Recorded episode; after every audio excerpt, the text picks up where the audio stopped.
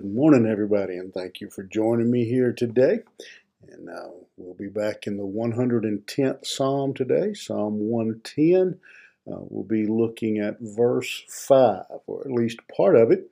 Uh, again, we are moving um, much slower through this psalm than uh, any other psalm uh, that we have covered or uh, probably will through the rest of the book. This is a um, again, an extremely, uh, I think, important psalm.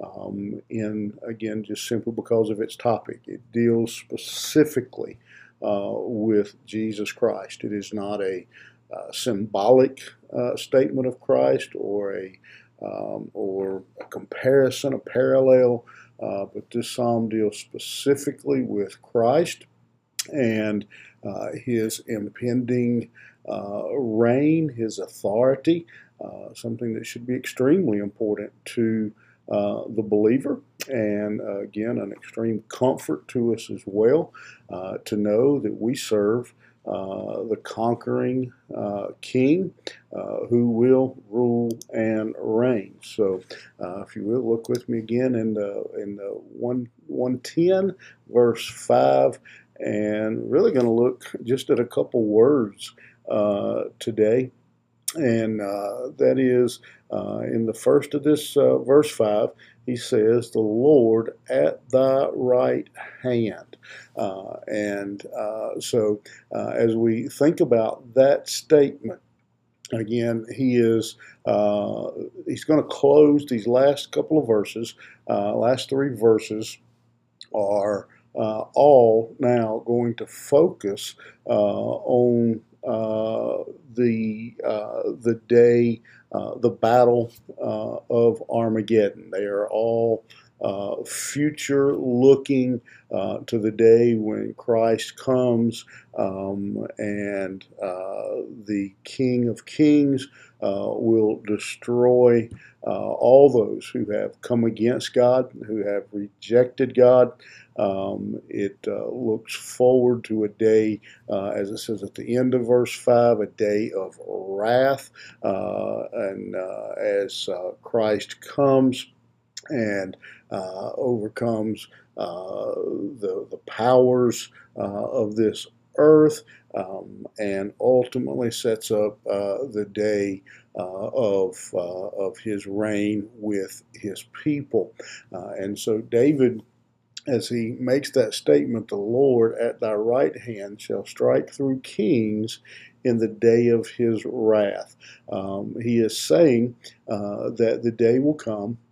Uh, that there will be a day uh, that David is prophesying. We don't usually think of David uh, as a prophet, um, but here David is prophesying that the day will come uh, when Jesus will come and, and conquer or strike through, as he says here, all the rebellious, evil kings and leaders of uh, the earth.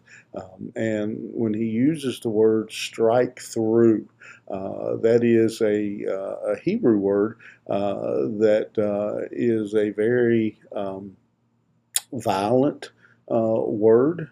Uh, that means uh, simply that uh, that that he that, that uh, a person is so uh, severely beaten, so severely overcome that there's no chance of them ever coming back. And so he's saying that uh, the reign, the rule of Christ, uh, the victory of Christ uh, will be thorough, uh, will be complete, and will be um, will be unending. It, it, it, there's no chance of uh, of um, you know uh, you know the, the, I think about the old kind of uh, villain movies when um, you know when the villain after being defeated you know says something about I'll get you next time, uh, Batman or whatever. There is no next time is what David is saying. When when this day comes, when Armageddon comes, when Jesus comes, uh, the enemies will be crushed. Uh, they will be destroyed, uh, and there won't be a next time. There won't be uh, any uh, coming back. Uh, this is the same word that is used um, in the book of Judges to describe Jael uh, driving the tent spike through uh, the skull of Sisera. and so, I mean, it is a, it, means a thorough defeat. it means an absolute over, overcoming. Uh, and uh, that that day will come when when Jesus destroys sin. And so this verse is uh, again this this psalm this verse is uh, should uh, while it is brutal. Um, it, it, should be a, uh, a great uh, encouragement and comfort for the believer as we look around and we see uh, the wickedness and the sin that is in our world today. we know that the day will come when uh, when uh, when sin uh, is defeated, when sin uh, is uh, is overcome, and when uh, when victory comes to the believer, comes to Jesus Christ. Again, um, it is a a great um, it's, it's a it's a mixed bag uh, honestly, uh, as you think about it, that the day will come uh, when this great victory, when the kings, when evil will be defeated. Uh, but if you're like me, uh, I have friends and, and, loved ones and family uh, who don't know Jesus Christ, who are in that group. and so while it is a great uh, encouragement to me, great uh, comfort uh, to know that my Lord and Savior will be uh, victorious, uh, will reign and overcome um, all of sin, uh, that He is a mighty warrior, that because of that, I don't have to fear evil. Uh, because that uh, my my Savior uh, will overcome evil and sin. But the flip side of that is, uh, again, that means that I have friends and family uh, who will be on the losing side.